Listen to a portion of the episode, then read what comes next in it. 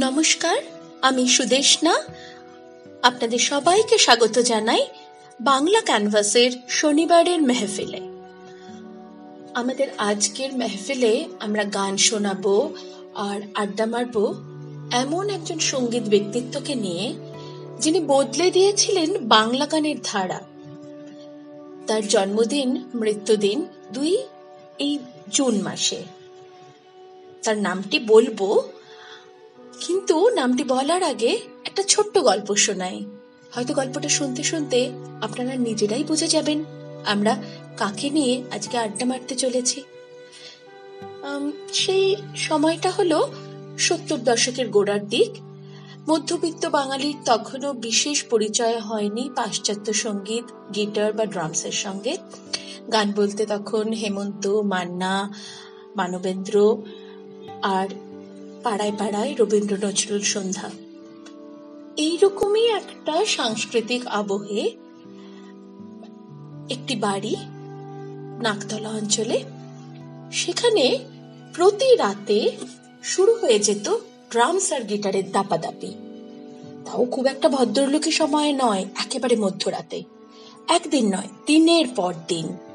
ওটাই নাকি সংগীত চর্চার আদর্শ সময়। ফলে প্রতিবেশী ভদ্রলোক খুবই বিরক্ত হয়ে করলেন কি? তিনি সেই বাড়ির পাঁচিলে লিখে রেখে গেলেন আস্তাবল মনে মনে ভাবলেন, এইটি দেখে এইবার হয়তো সংগীত ফিরবে উঠতি রকস্টারদের। বন্ধ হবে তাদের দাপাদাপি। কিন্তু বন্ধ তো হলোই না, বরং বাড়লো চর্চা। ওই আস্তাবল লেখ- লেখাটি নাকি ওই সংগীত ব্যক্তিত্ব কখনো মুছতে দেননি এবং তার পরে তিনি তৈরি করেছিলেন কোন একটি সময় একটি গানের দল নাম দিয়েছিলেন মহিনের ঘোড়াগুলি। কে জানে? হয়তো আস্তাবল শব্দটিরও অনুপ্রেরণা ছিল এই গানের দলটি তৈরি করার পিছনে। হুম, আজকের আমাদের আলোচনা, আড্ডা গান সবই সংগীত শিল্পী বা সংগীত ব্যক্তিত্ব শ্রী গৌতম চট্টোপাধ্যায়কে নিয়ে। যিনি হয়ে উঠেছিলেন আস্ত একটি প্রজন্মের মনিদা বাংলা গানের নতুন আইকন আর বদলে দিয়েছিলেন বাংলা গানের ধারা। তার তৈরি করা মোহিনীর ঘোড়াগুলো শুধুমাত্র একটা দল ছিল না, এটা যেন ছিল একটা বিপ্লব। আজকে সেই বিপ্লবের গল্প শুনব। তবে আমাদের সঙ্গে আছেন আজকের এক এক তরুণ সংগীত ব্যক্তিত্ব অভিষেক অভিষেক চক্রবর্তী। আমরা অভিষেকের সাথে গল্পে গল্পে, গানে গানে শুনব গৌতম চট্টোপাধ্যায়ের কথা। সঙ্গে থাকুন।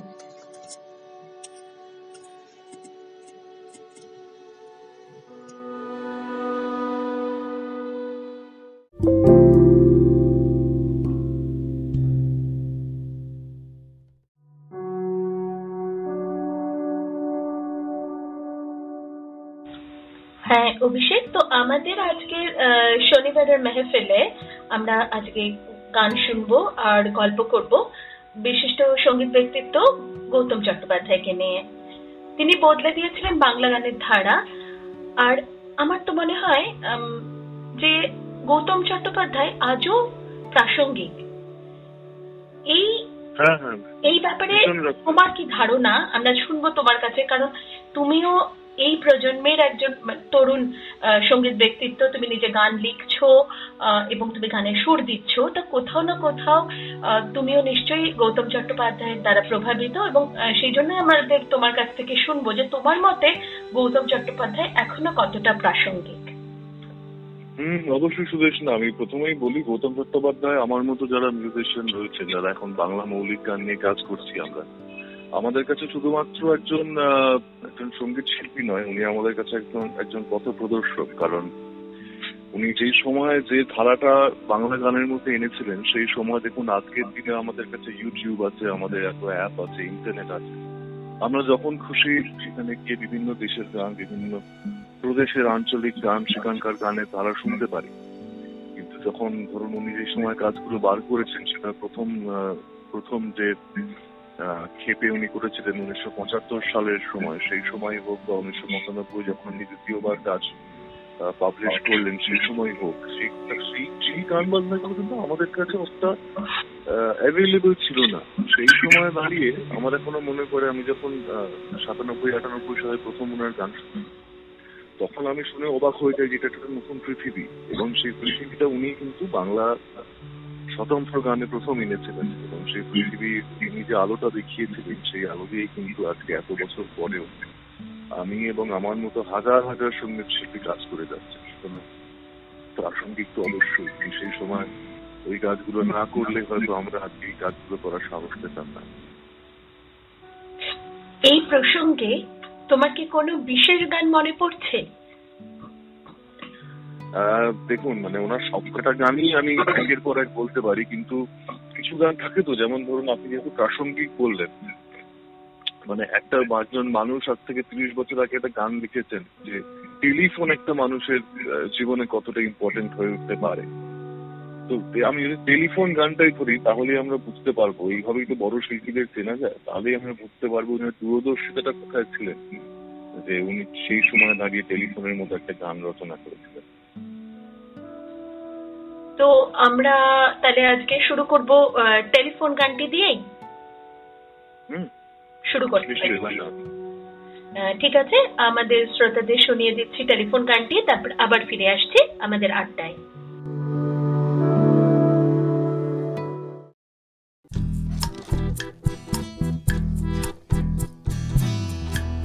আশায় আশায় বসে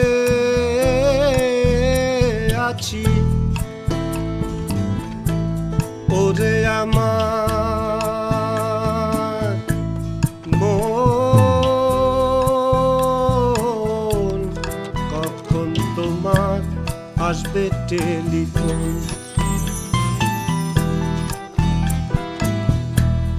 আশায়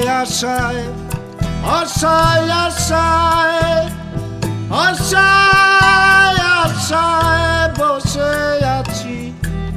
ওরে আমার মন।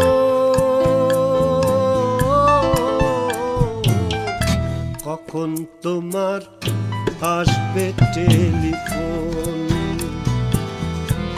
কখন তোমার আসবে টেলিফোন?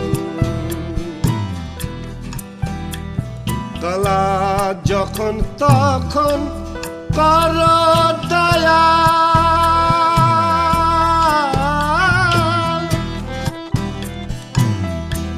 বুঝি না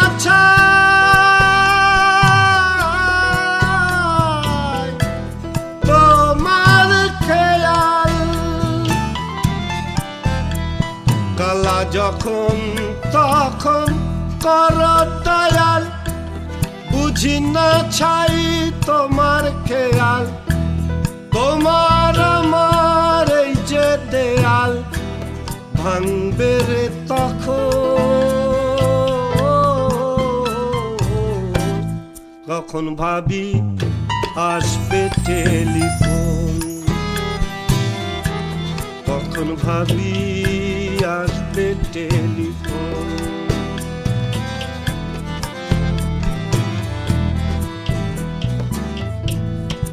তোমার সামনে দেখতে পেলে।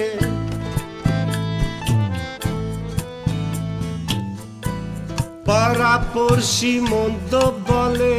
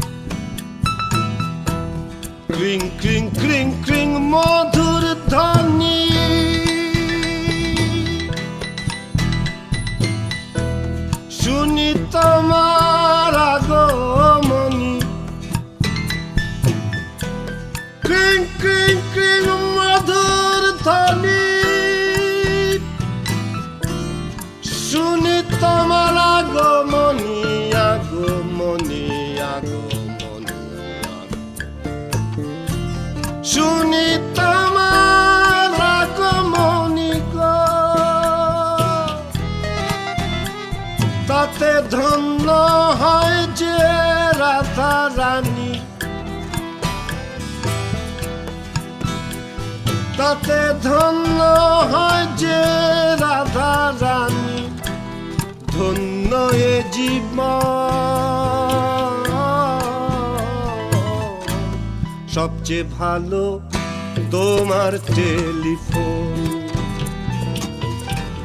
সবচেয়ে ভালো তোমার টেলিফোন। ও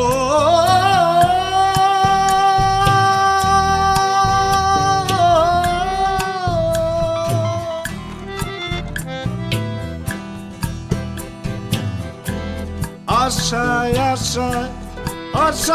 আশায় বসে আছি। ওরে আমার মন। তখন ভাবি, আসবে টেলিফোন। তখন ভাবি, আসবে টেলিফোন।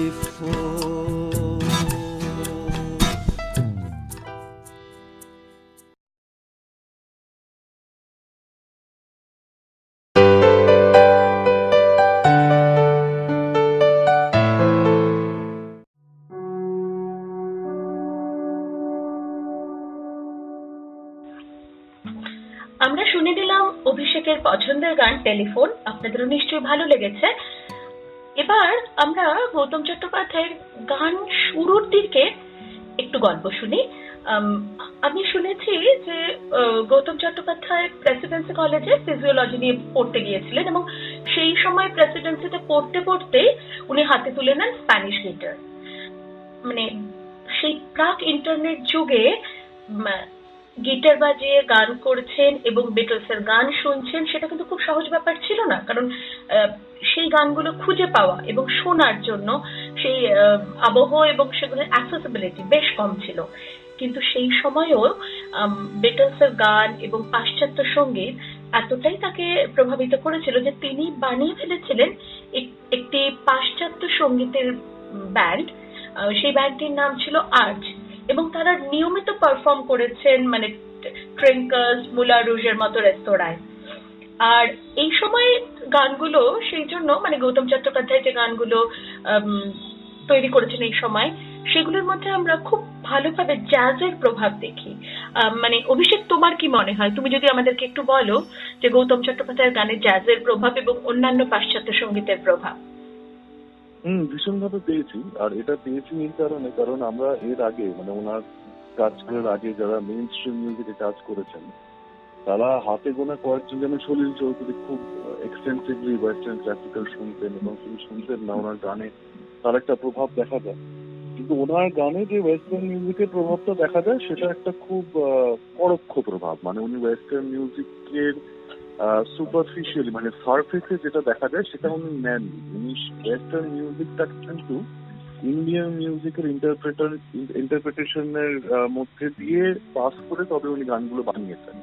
মানে আপাতভাবে আপনিও যেটা সলিল চৌধুরীর গান শোনেন সেটা রবীন্দ্রনাথ ঠাকুরের বহু গানে আপনি ওয়েস্টার্ন ইনফ্লুয়েন্স পাবেন, কিন্তু আপনার কোথাও মনে হবে না যে এগুলো ওয়েস্টার্ন মিউজিক ওগুলো কিন্তু ওয়েস্টার্ন মিউজিকের ওই মানে ভেতরের হাড় গোড় গুলোকে বের করে এনে তার উপর আমাদের ইন্ডিয়ান মিউজিকের একটা প্রলেপ তৈরি করে ওনারা গানগুলো বানাতেন সেই সময় Gautam Chattopadhyay was one of the first people যারা ওয়েস্টার্ন মিউজিক শুনতেন, শুধু নয় ওয়েস্টার্ন মিউজিক শুনে সেখানকার এলিমেন্টগুলো অপরিবর্তিত ভাবে বাংলা গানে ব্যবহার করতেন। এই যে আপনি বললেন খুব সুন্দর আর্ট আর্ট বহু, বহুদিন ধরে বিভিন্ন পাবে বিভিন্ন কনসার্টে শো করেছে এবং তারপরে আর্টের পরে ওনারা একটা দল তৈরি করেন। যখন ওনারা মনে করেন যে ওনারা নিজেদের গান করবেন, সেই সময় ওনারা একটা দল তৈরি করেন সমস্ত ভাই বোনদের নিয়ে মানে তো নিজেদের পরিবারের মধ্যে কাজিনদের নিয়ে তো ভাই, মা তো দাদা সমস্ত নিয়ে। এবং সেটার নাম উনি রাখেন সপ্তর্ষি, যেহেতু সাতজন ছিল এবং পরবর্তীকালে এই সপ্তর্ষি রূপান্তরিত হয়, তাই এটা একটা অংশ নিয়ে তৈরি হয়, মহিনের ঘোড়াগুলি সুতরাং এই মহিনের ঘোড়াগুলি সপ্তর্ষি যখন ওরা কাজ করে গেছে, সেখানেও দেখা গেছে যে একটা খুব ডিরেক্ট একটা খুব সরাসরি খুব একটা প্রত্যক্ষ প্রভাব ওয়েস্টার্ন মিউজিকের এবং বহু গানে আমরা দেখতে পেয়েছি একটা ল্যাটিন জ্যাজ একটা একটা ইনফ্লুয়েন্স কাজ করেছে সেটা বিশেষ করে প্রথম মোহিনী ঘোড়াগুলি সম্পাদিত অ্যালবাম যদি আমরা শুনি, আমরা একটা খুব স্ট্রং ফোর্স একটা খুব স্ট্রং ইনফ্লুয়েন্স আমরা দেখতে পাই। এখানে একদম মানে সরাসরি ভাবে ধরুন যদি বাড়লে বয়সের অ্যারেঞ্জমেন্ট আমরা ধরি, বা আমার প্রিয়ার ক্যাফে যদি আমরা ধরি, আমার প্রিয়ার ক্যাফে আমার একটা গান, যেটা শুনলেই আপনি বুঝতে পারবেন একটা ভীষণ, একটা স্ট্রং ল্যাটিন ও ফিল রয়েছে গোটা গানটা সুতরাং হ্যাঁ অবশ্যই ওয়েস্টার্নের খুব বড় ইনফ্লুয়েন্স তো ওয়েস্টার্ন মিউজিকের ছিলই। ইনফ্যাক্ট আমার মনে হয় বাংলার স্বতন্ত্র গানের সব থেকে হেভি ইনফ্লুয়েন্স ওয়েস্টার্ন মিউজিকের ছিল ওনাদের ওনাদের অ্যালবামের গানগুলো যার মধ্যে অবশ্যই আমার মনে পড়ে আমার প্রিয় ক্যাফে একটা। ঠিক আছে, তাহলে তোমার এই কথার প্রসঙ্গ ধরেই এবার শুনিয়ে দিই আমার প্রিয়ার ক্যাফে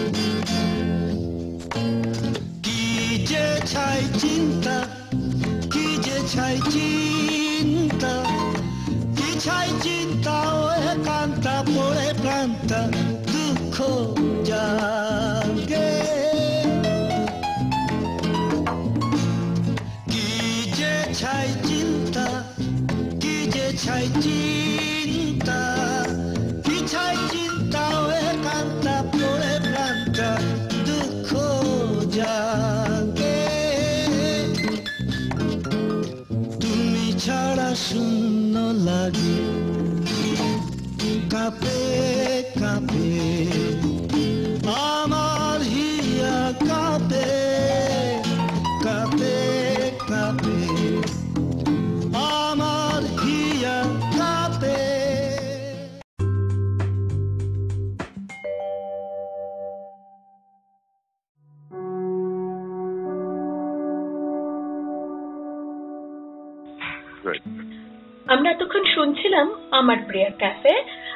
আর কোথাও যেন গানটা শুনতে শুনতে আমরা ভ্রমণ করছিলাম জাজের দুনিয়ায়। কিন্তু এই গানটা শুনতে শুনতে মনে হচ্ছিল যে গৌতম চট্টোপাধ্যায়ের দুনিয়া কিন্তু শুধুমাত্র পাশ্চাত্য সংগীত বা জ্যাজের দুনিয়ায় আটকে থাকেনি। তার মনে হয়নি যে রেস্তোরাঁর এলিট দর্শকের সামনে বা গ্রাহকদের সামনে ইংরেজি গান গেয়ে তিনি পাল্টে দিতে পারেন পৃথিবী।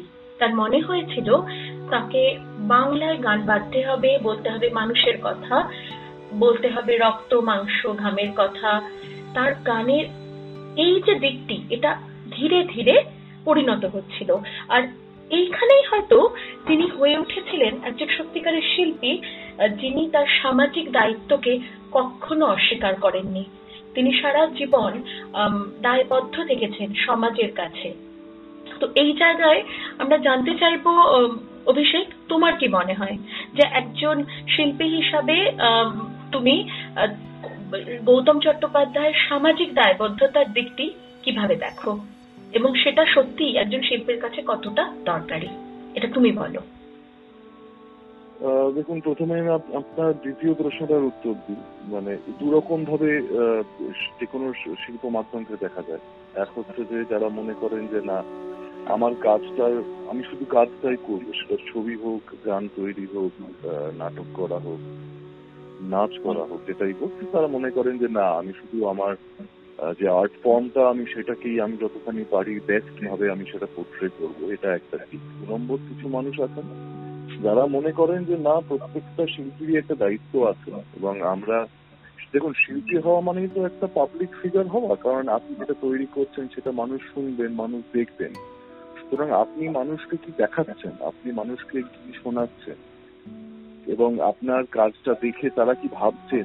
সেটা সবসময় আমার আমার ব্যক্তিগতভাবে ধারণা যে সেটা একটা বিরাট রোল প্লে করে। ঠিক তেমন ভাবে আমরা যখন ছোট থাকি, আমাদের, আমরা যখন স্কুলে যাই, আমরা আমরা, আমাদের মাস্টার মশাই যারা থাকেন, তারা পড়াশোনার বাইরেও এমন অনেক কথা আমাদেরকে বলেন। যে কথাগুলো কিন্তু সিলেবাসের মধ্যে থাকে না, সেগুলো না থাকলেও চলে যায়, সেগুলো কোনোদিন পরীক্ষাতে আসে না। কিন্তু যেটা হয় সেটা যখন আমরা আস্তে আস্তে সেই কথাগুলো, আমরা আমরা হয়তো খেয়ালও করি না, কখন আমাদের অবচেতনা ঢুকে যায়।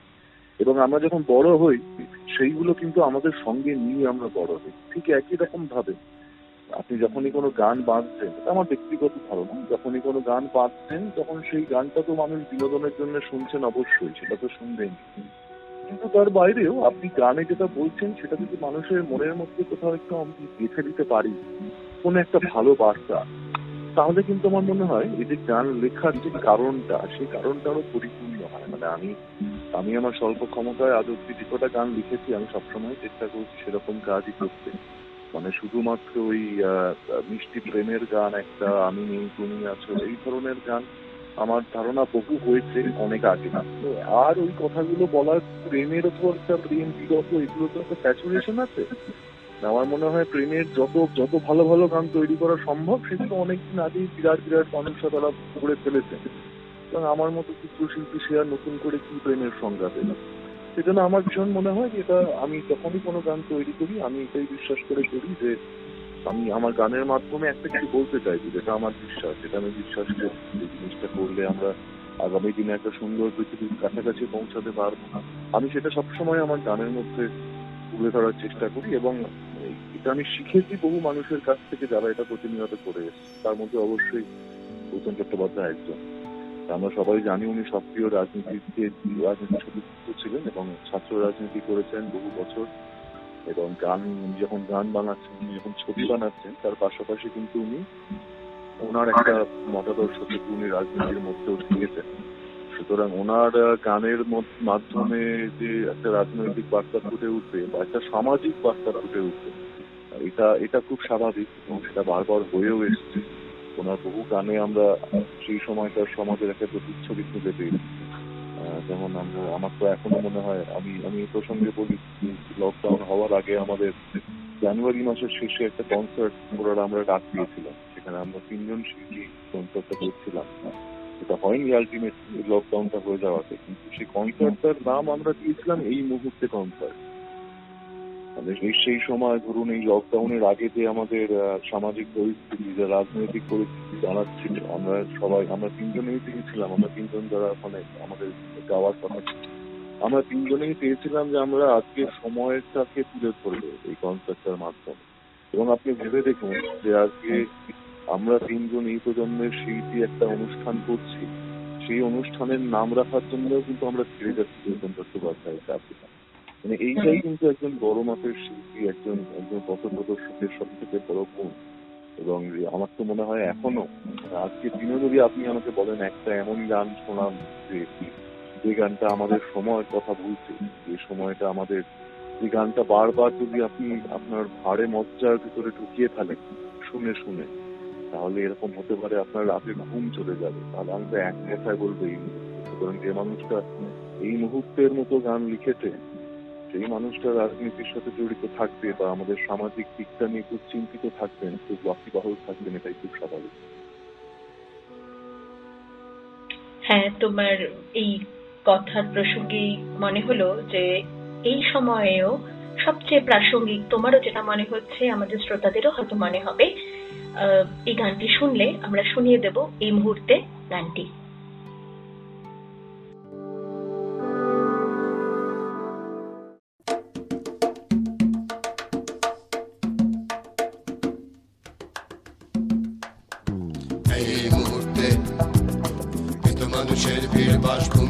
অস্থি এই মুহূর্তে।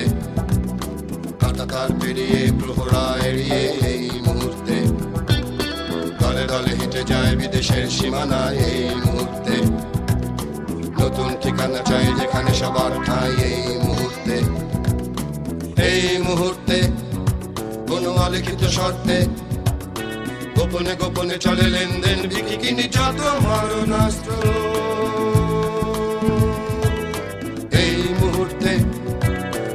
কোন ভাঙা দেশ জুড়তে। দুঃখী মানুষের সুখে কনসার্টে গান গায় কত মাইস্ত্র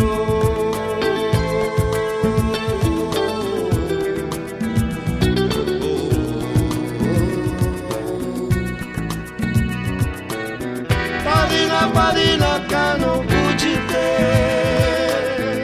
একই প্রপঞ্চ মায়া। এ বিশ্বরূপ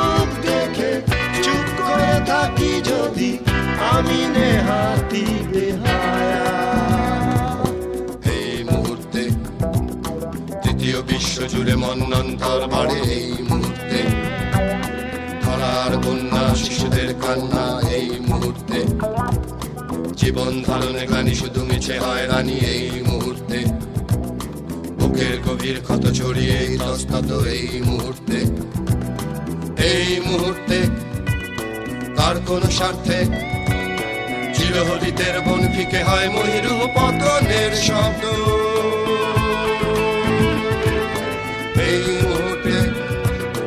অধিকার কাটতে অনেক আশার কথা বলেছিল যারা সকলেই স্তব্ধ।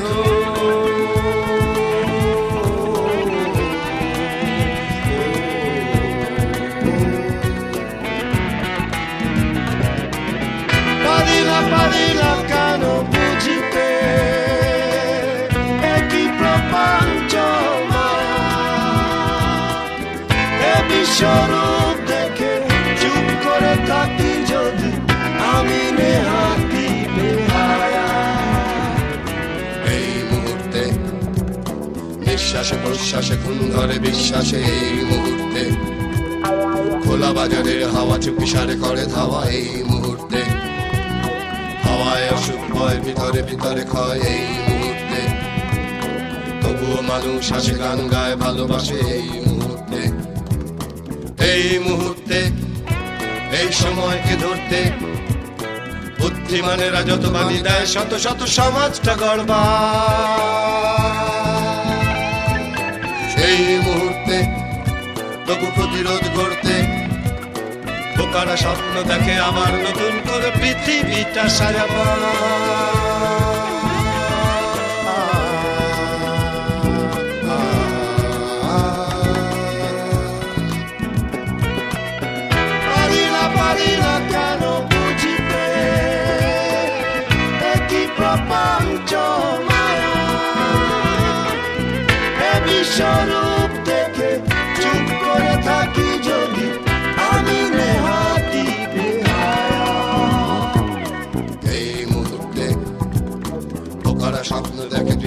সাজাবার।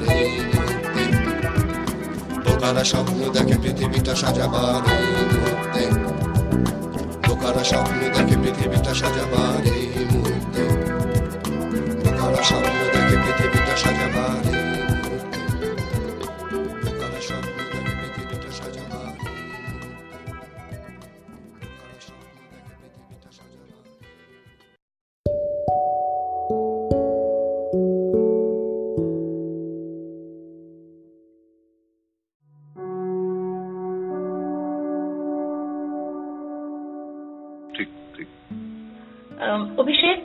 তোমার পছন্দের এবং শুধু পছন্দের বলব না, যে গানটি তোমাকে খুব প্রভাবিত করেছে সেই রকম একটি গান এই মুহূর্তে শুনলাম।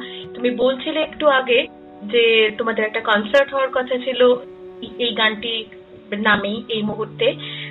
তো সেই কনসার্ট তো হয়নি, কিন্তু আমি নিশ্চিত সেই সেই কনসার্টটি হলে তুমি তোমার নিজের একটা গান হয়তো শোনাতে, শ্রোতাদের যেই গানটির মধ্যে, এই গানটির প্রভাব তো আছেই, তার সঙ্গে আছে তোমার নিজস্ব সামাজিক দায়বদ্ধতার কথা।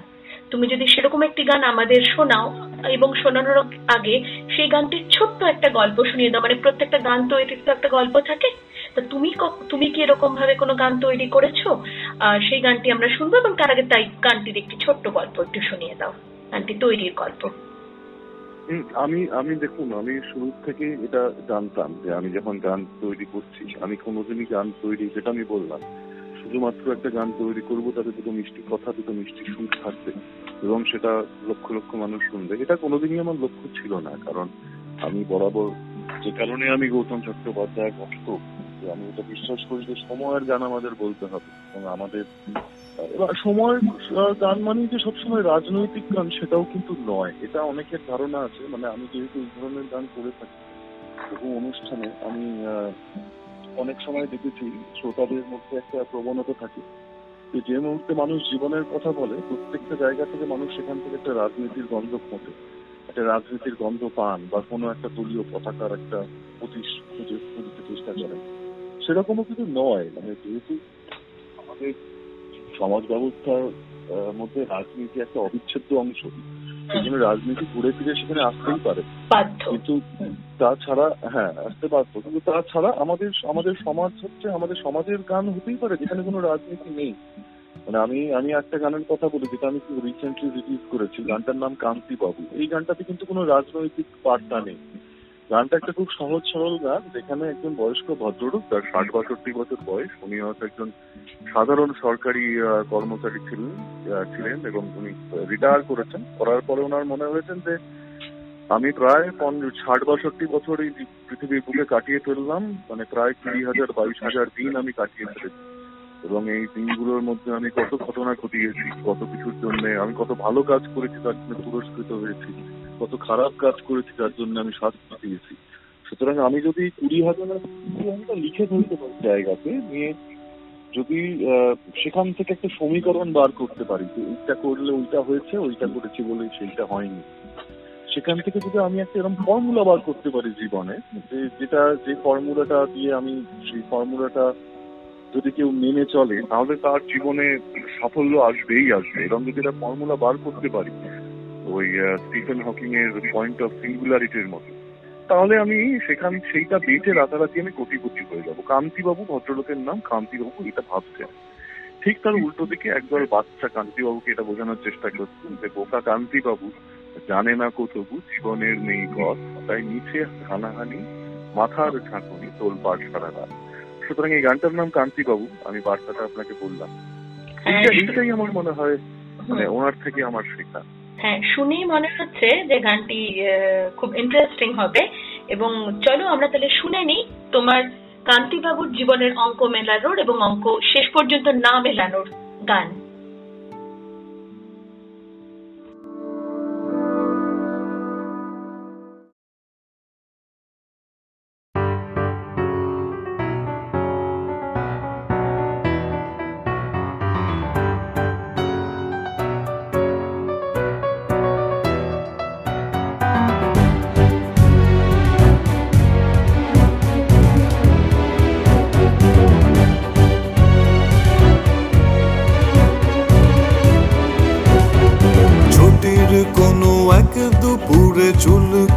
মাথা কামড়ে নোক কান্তি বাবু বসল নিয়ে জীবন খাতা হিসেব। এই জীবনে বুঝতে মানে খতিয়ে দেখে যোগ বিয়োগ। খুঁজতে হবে মন্ত্র ধ্যানে মুখ লাভের জট মন্ত্র খুঁজে সবটা বুঝে। ফেললে কেল্লা পথে বাকি জীবনে ফিরবে মানে। ভারী অর্থ গুণে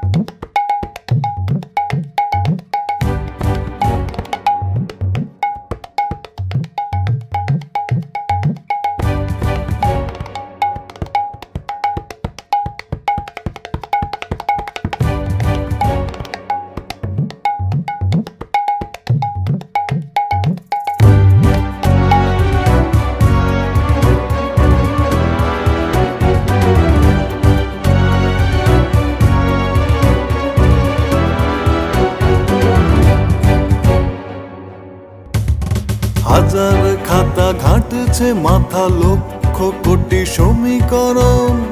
ঘাটছে যত, ভাঙছে তত, গড়া ধারণা গোটা জীবন। শেষের রাতে একলা হাতে কান্তি বাবু রেগে গরম।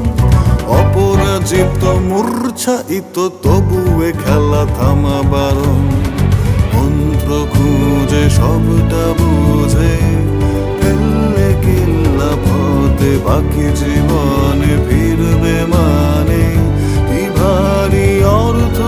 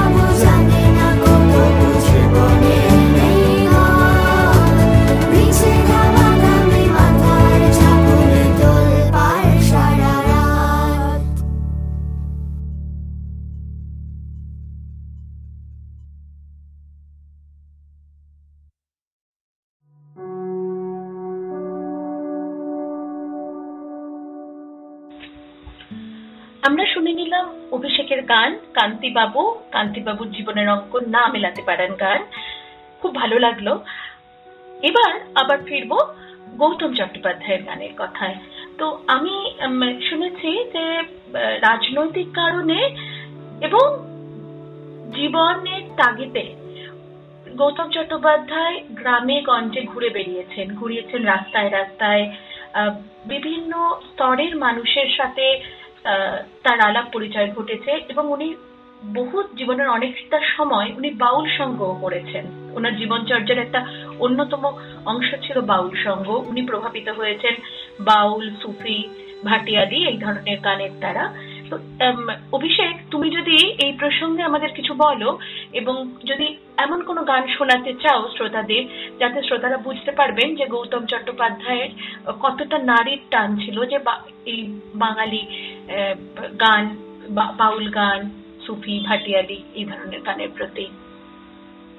হম মানে দেখুন গৌতম চট্টোপাধ্যায়ের বহু গান, ওই যে আমি একটু আগে বলছিলাম না কথায় কথায় যে মানে একটা ওয়েস্টার্ন ইনফ্লুয়েন্স ওনাকে মানে উনি শুরুতে কিন্তু মানে বিরাট একটা ওয়েস্টার্ন ইনফ্লুয়েন্স নিয়ে শুরু করেছিলেন, যেখানে ওনার বিদেশি গানের প্রতি আকর্ষণ অনেক বেশি ছিল। কিন্তু একটা সময় যখন উনি কাজ করেন আপনি যেরকম বললেন, সুন্দরভাবে যখন উনি কাজ করতে করতে কাজের সূত্রে বা রাজনৈতিক রাজনৈতিক সূত্রে জেলাতে ট্রাভেল করা শুরু করেন। তো সেখানে উনি এই বাউল সঙ্গীতটার সাথে আরও অনেক ভালোভাবে ওয়াকিবহল হন এবং ওনার সাথে বহু বাউল ফকিরের কিন্তু আলাপ হয়। তারা ওনারা একসাথে গান বাজনা করেন।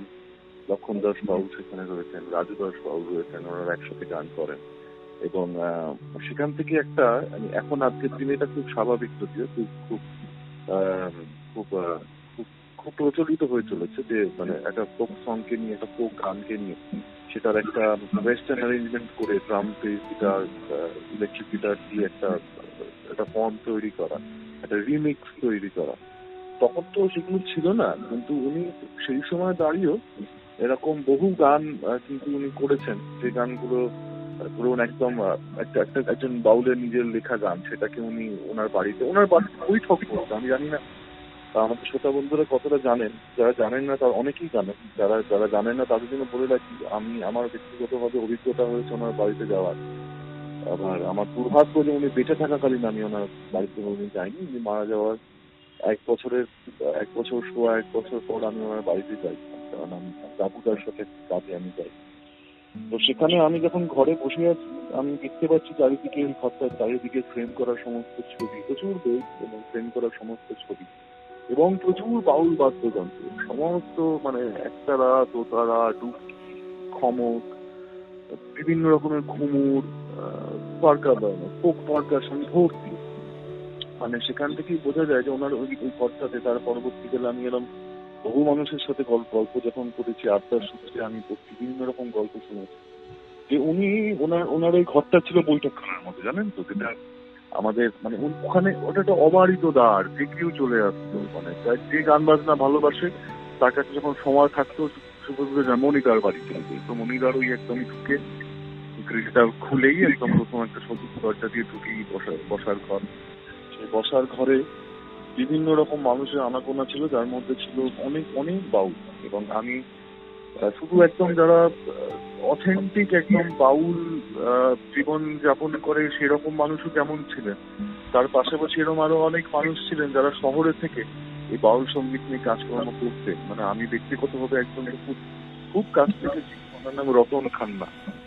মানে ওনার ওনার নামটা অবাঙালি শোনালেও উনি ষোলো আনা কাটি বাঙালি। এবং উনি বছরের পর বছর বাংলা লোকসঙ্গীত নিয়ে কাজ করে এসেছেন।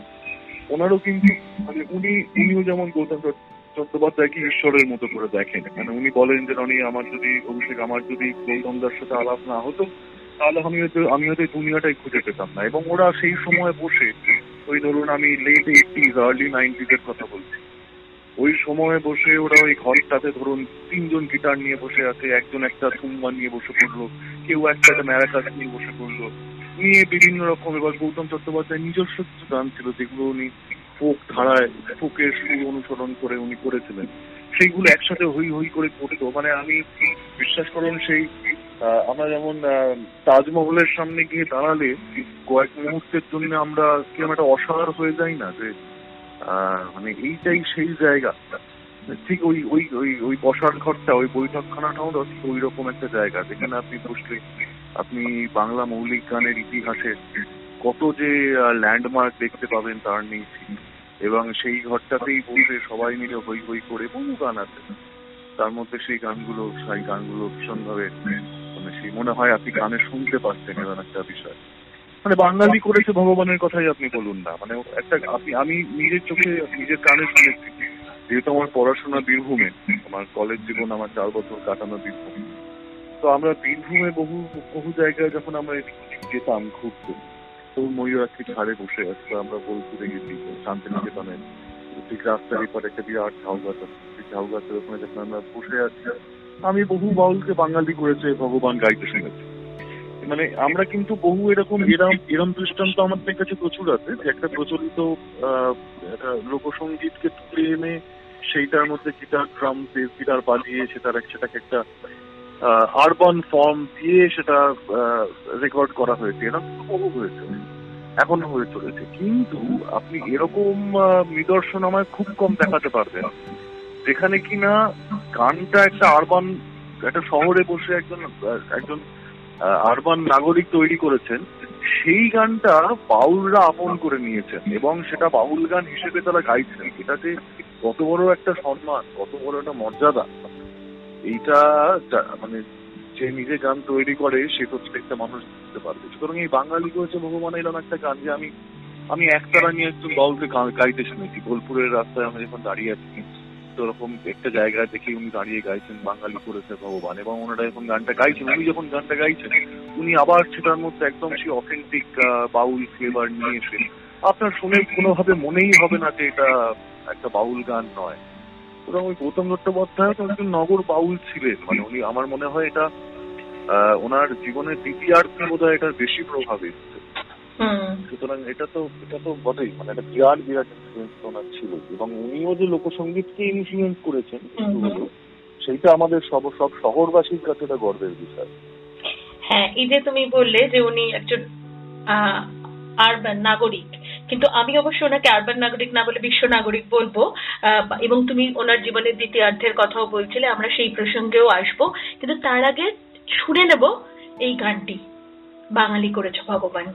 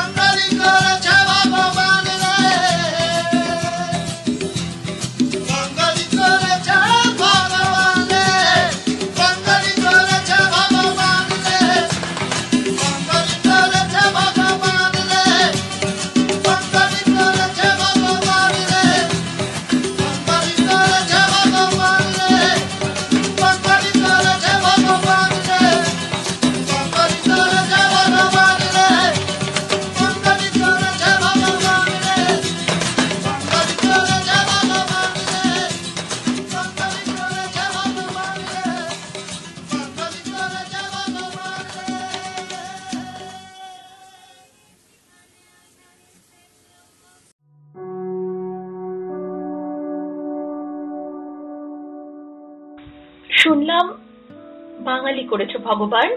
গৌতম চট্টোপাধ্যায়ের গানটি শুনতে শুনতে মনে হচ্ছিল এ যেন এক বিশ্ববাউলের গান। পৃথিবীর যে কোনো প্রান্তে দাঁড়িয়ে মানুষ এই গান গাইতে পারে, শুধু বাঙালিরা নয়, সবার জন্য লেখা এই গান। আর এভাবেই মানে ওনার জীবনের দ্বিতীয়ার্ধে উনি যেন আরও বেশি করে বিশ্ব নাগরিক হয়ে উঠছিলেন উনি গান গাওয়ার সাথে সাথে শিল্পের অন্যান্য মাধ্যম নিয়েও শুরু করে দিয়েছিলেন এক্সপেরিমেন্ট উনি বেশ কিছু ছবি বানিয়েছিলেন। ওনার প্রথম বানানো ছবি ফিচার ফিল্ম বোধহয় একটি ইংরেজি ফিল্ম ছিল লেটার টু মম তার না সরি একটু ভুল বললাম। লেটার টু মম বোধহয় একটা ডকুমেন্টারি ছিল আর তারপরে উনি নাগমতি বানান। নাগমতি বোধহয় ওনার প্রথম ফিচার ফিল্ম যেটার জন্য জাতীয় পুরস্কার পান। আমি শুনেছি যে উনি আসামের কার্বি উপজাতি, কার্বি উপজাতির মানুষজনের সাথে ওনাদের মানে গান তাই নিয়েও কাজ শুরু করেছিলেন, কিছু ছবি বানাতে শুরু করেছিলেন। তো এই এই রকম যে ওনার মধ্যে ধীরে ধীরে যে পরিবর্তন আসছিল এবং সেইটা মানে ধীরে ধীরে আরও বেশি পরিণত হচ্ছিলেন শিল্পী হিসাবে, সেই বিষয়ে তুমি কি বলতে চাও? দেখুন, ওনার মতো মানুষের জন্য এটা হওয়াটাই খুব স্বাভাবিক। একজন চিন্তাশীল মানুষ, যিনি জীবনের এত রকম একজন দার্শনিক, যিনি জীবনের এত রকম বিষয় নিয়ে কাজ করেছেন নিজে শুধুমাত্র একটা একটা পার্টিকুলার আর্ট ফর্মে নিজেকে আটকে রাখবেন, সেটাই খুব অস্বাভাবিক। মানে যার জন্য উনি, আপনি যেটা বললেন, উনি বহু বহু ছবির কাজ করেছেন এবং উনি বেশ কিছু তথ্যচিত্র তৈরি করেছেন। মানে সেগুলো আমাদের গ্রাম বাংলার শিল্পীদের নিয়ে হোক বা অন্যান্য বিষয় নিয়ে হোক এবং উনি একটা ন্যাশনাল অ্যাওয়ার্ড পেয়েছিলেন ওনার ছবির জন্য সুতরাং উনি বহু ওনার ওনার হাতের ছবি আমরা দেখেছি উনি উনি ছবি আঁকতে পছন্দ করতেন সুতরাং উনি শুধুমাত্র গান বাজনায় থেমে থাকেননি উনি সমস্ত রকম আর্ট ফর্মকে যেভাবে যখন ওনার ইচ্ছা হয়েছে যখন মনে হয়েছে ছবি আঁকবো এঁকেছেন যখন মনে হয়েছে ছবি বানাবো বানিয়েছেন যখন মনে হয়েছে গান বানাবো বানিয়েছেন এবং প্রত্যেক শিল্পীরই সেই ইচ্ছে থাকে না কারণ একটা একটা সৃষ্টি করার একটা একটা নেশা আছে যারা সৃষ্টি করি আমরা আমরা প্রত্যেকে জানি এটা একটা নেশা আছে। আপনি একটা কাগজের উপর চারটে পেনের খোঁচা একটা গান লিখে পড়বেন সেই গানটা মানুষ শুনছে, সেটার যে তৃপ্তি। বা আপনি একটা, আপনি মাথার মধ্যে একটা একটা ছবির গল্প ভাবলেন, সেই মানুষ সেই গল্পটা রূপান্তরিত হচ্ছে একটা সিনেমার মধ্যে, আপনি সেটা দেখতে পাচ্ছেন। শুধু দেখতে পাচ্ছেন বলেই নয়, আপনি মানুষটাকে বিশ্বাস করছেন। সেই চরিত্রটার সাথে হাসছেন, সেই চরিত্রটার সাথে কাঁদছেন। তো এই এই প্রত্যেক প্রত্যেক সৃষ্টিশীল মানুষেরই এটা একটা ইচ্ছে থাকেই যে আমি সব রকম ভাবেই আমি বলব। কিন্তু সমস্যা হচ্ছে সবার মধ্যে সেই সেই ট্যালেন্টটা থাকে না। যেটা আমরা সবাই চাই। কিছু কিছু মানুষ সেটা পারেন। যেমন সত্যজিৎ রায় পারতেন। উনি পেরেছিলেন। গৌতম দত্তবর্ধ এটা পেরেছিলেন। এই সুতরাং হ্যাঁ অবশ্যই। এবং উনি কোনোদিন নিজেকে একটা জায়গার মধ্যে সীমাবদ্ধ করে রাখতে চান, সেই জন্য যদি আপনি ওনার পরবর্তী জীবনে দেখেন মানে উনিশশো পঁচাত্তর সালে যখন মনের ঘোড়াগুলি ওনারা ঠিক করেন যে ওনারা আর এগিয়ে নিয়ে যাবেন না, কারণ সেই সময় ওনারা যে ধরনের গান করতেন, সেই সময় আমাদের কলকাতা শহরে, আমাদের ভারতবর্ষে সেই ধারাটা মেন স্ট্রিমে আসেনি, তখন সেই গানগুলো কেউ শোনেনি, যার জন্য গানগুলো তারা অ্যাপ্রিসিয়েট করতে পারে তো তারপরে যখন ওদের কোনো শো নেই, বিভিন্ন রকম যে শো গুলো হচ্ছে, সেখানে লোকে বিভিন্ন রকম বিদ্যুৎ মন্তব্য করছেন দেখে। আমাদের বহু লোক বলছে, "এই তো অ্যাংলো ইন্ডিয়ান নেশাখোর। এই ধরনের মন্তব্য ওনাদের শুনতে হতো তো, বেশ কিছু জায়গায়।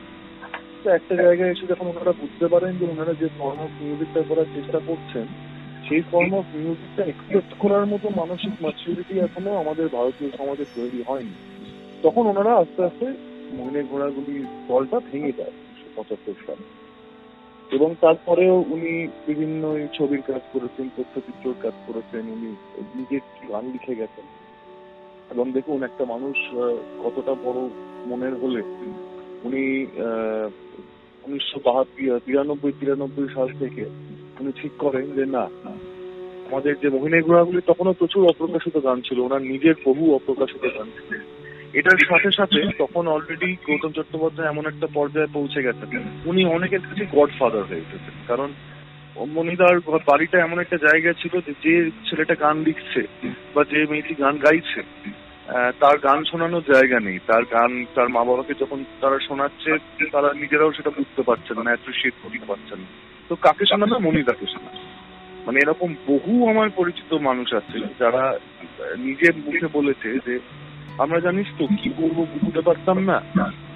কেউ শুনতো না আমাদের গান। তারপরে অমুক একদিন বলল, আরে তুই মনিদাকে তোর গানগুলো শোনা। আমরা চিনিও না তখন কে মনিদা বলে, আমরা গিয়েছি কি মনিদাকে গানগুলো শুনিয়েছি? এবং মনিদা মানে এক মুখ প্রশংসা। মানে এইভাবে আস্তে আস্তে পরিধিটা ওই যে বৈঠক, বৈঠকের যে ইয়েটা সব যে পরিবেশটা সেটা তৈরি হতে থাকে এবং শুধু তাই নয়, এবং একটা সময় দেখা যায় দশ জন বিশ জন তিরিশ জন চল্লিশ জন আসছে, তারা সবাই কিন্তু ক্রিয়েটিভ লোক। তারা নয় গান বাজছে, নয় ছবি নিয়ে আলোচনা করছে, নয় বই নিয়ে, নয় কবিতা নিয়ে আলোচনা করছে। এবং উনি, ওনার একটা বিরাট বড় তখন উনি ওই ninety two ninety three ninety four এই সময়, একটা ওনার একটা সার্কেল তৈরি হয়, যেখানে ওরা মাঝে মাঝেই ওনারা আড্ডা মারতে বসতেন। এবং এইসব বিভিন্ন বিষয় নিয়ে আলোচনা হতো তখন উনি এরকম একটা একটা সময় ঠিক করেন যে এত গান উনি শুনছেন, কারণ যার গান কেউ শুনছে না, তার গান গৌতম চট্টোপাধ্যায়ের কাছে পৌঁছে যাচ্ছে না। মনিদা তার গান শুনছেন। এবার এরকম করতে করতে উনি একদিন রিয়েলাইজ করেন যে এত নতুন মৌলিক গান তৈরি হচ্ছে। ইয়াং ইয়াং বাচ্চা বাচ্চা ছেলে মেয়েরা গান তৈরি করছে। তারপর? ভবিষ্যৎ।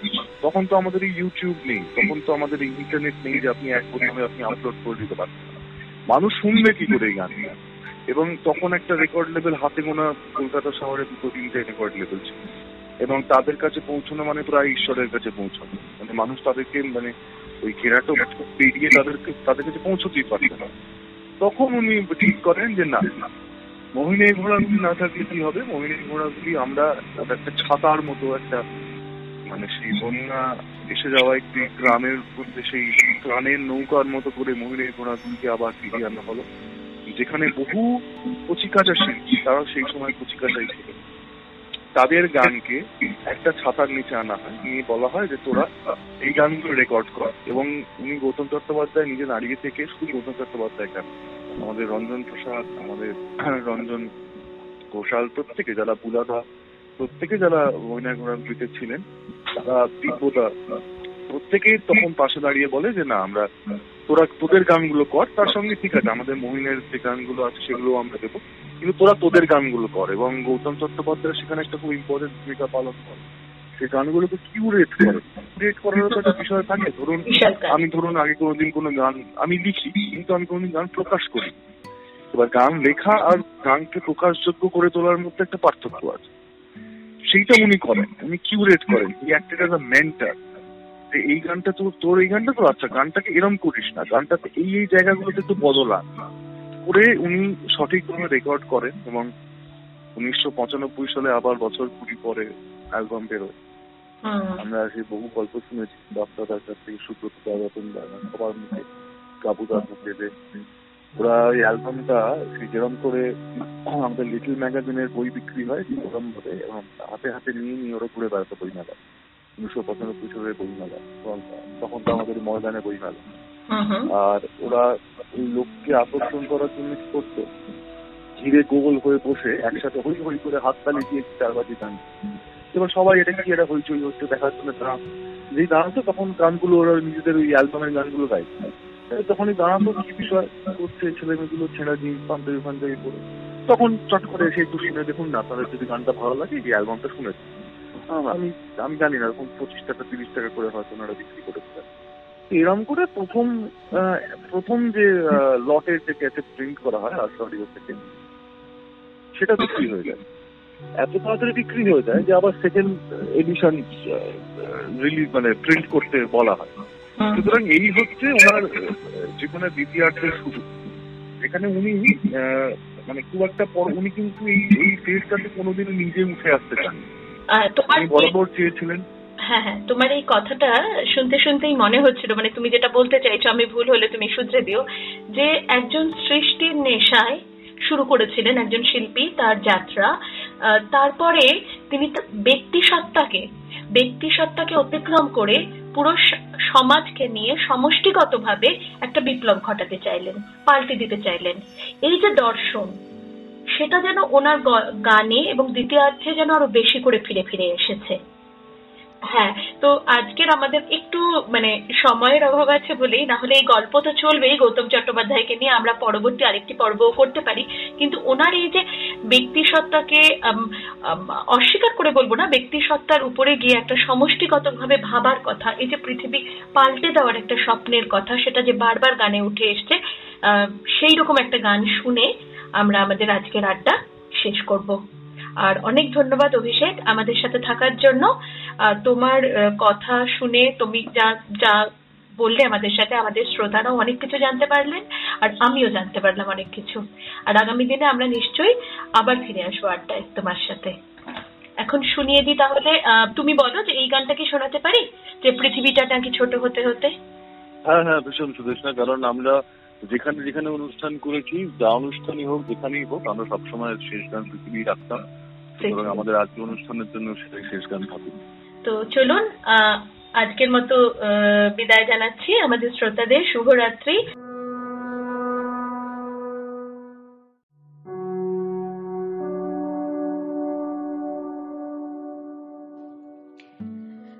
তবে বিদায় নেবার আগে জানাই যে আগামীকাল সন্ধেবেলা আমরা আবার উপস্থিত হব রবিবারের গল্পের আসরে।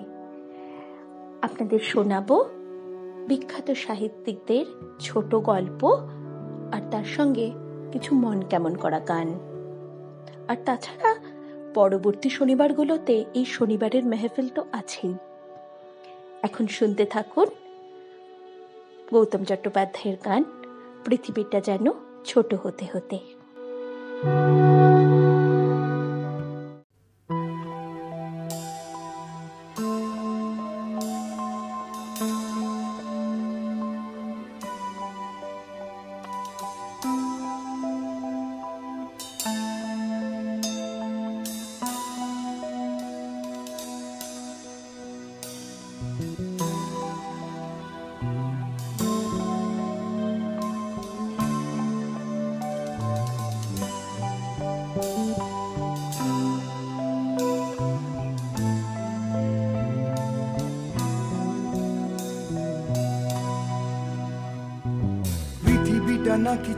হতে হতে স্যাটেলাইট আর কেবলের হাতে ড্রয়িং রুমে রাখা বোকা বাক্সতে বন্দি আহা আহা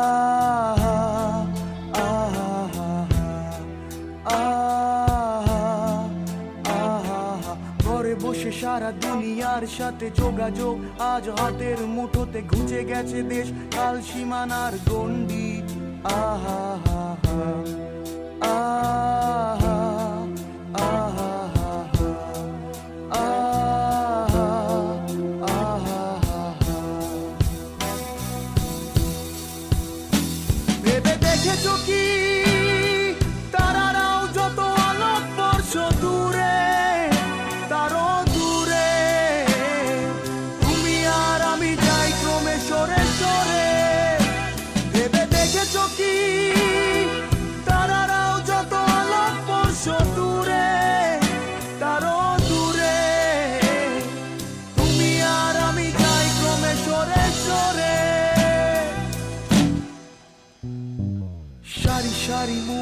আসে আর যায় নেশাতুর চোখ টিভি পর্দায় পোকামাকড়ের আগুনের সাথে সন্ধি আহা, হা হা, আহা আহা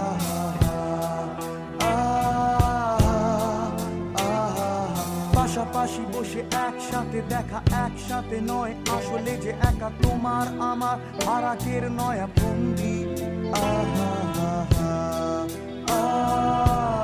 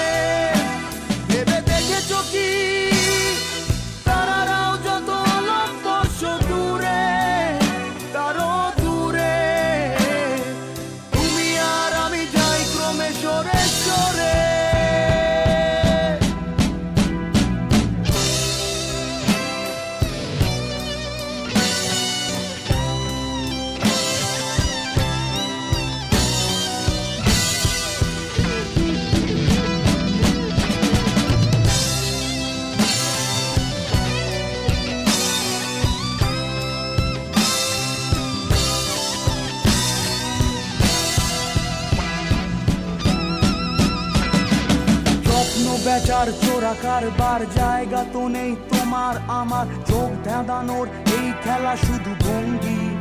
আহা হা আহা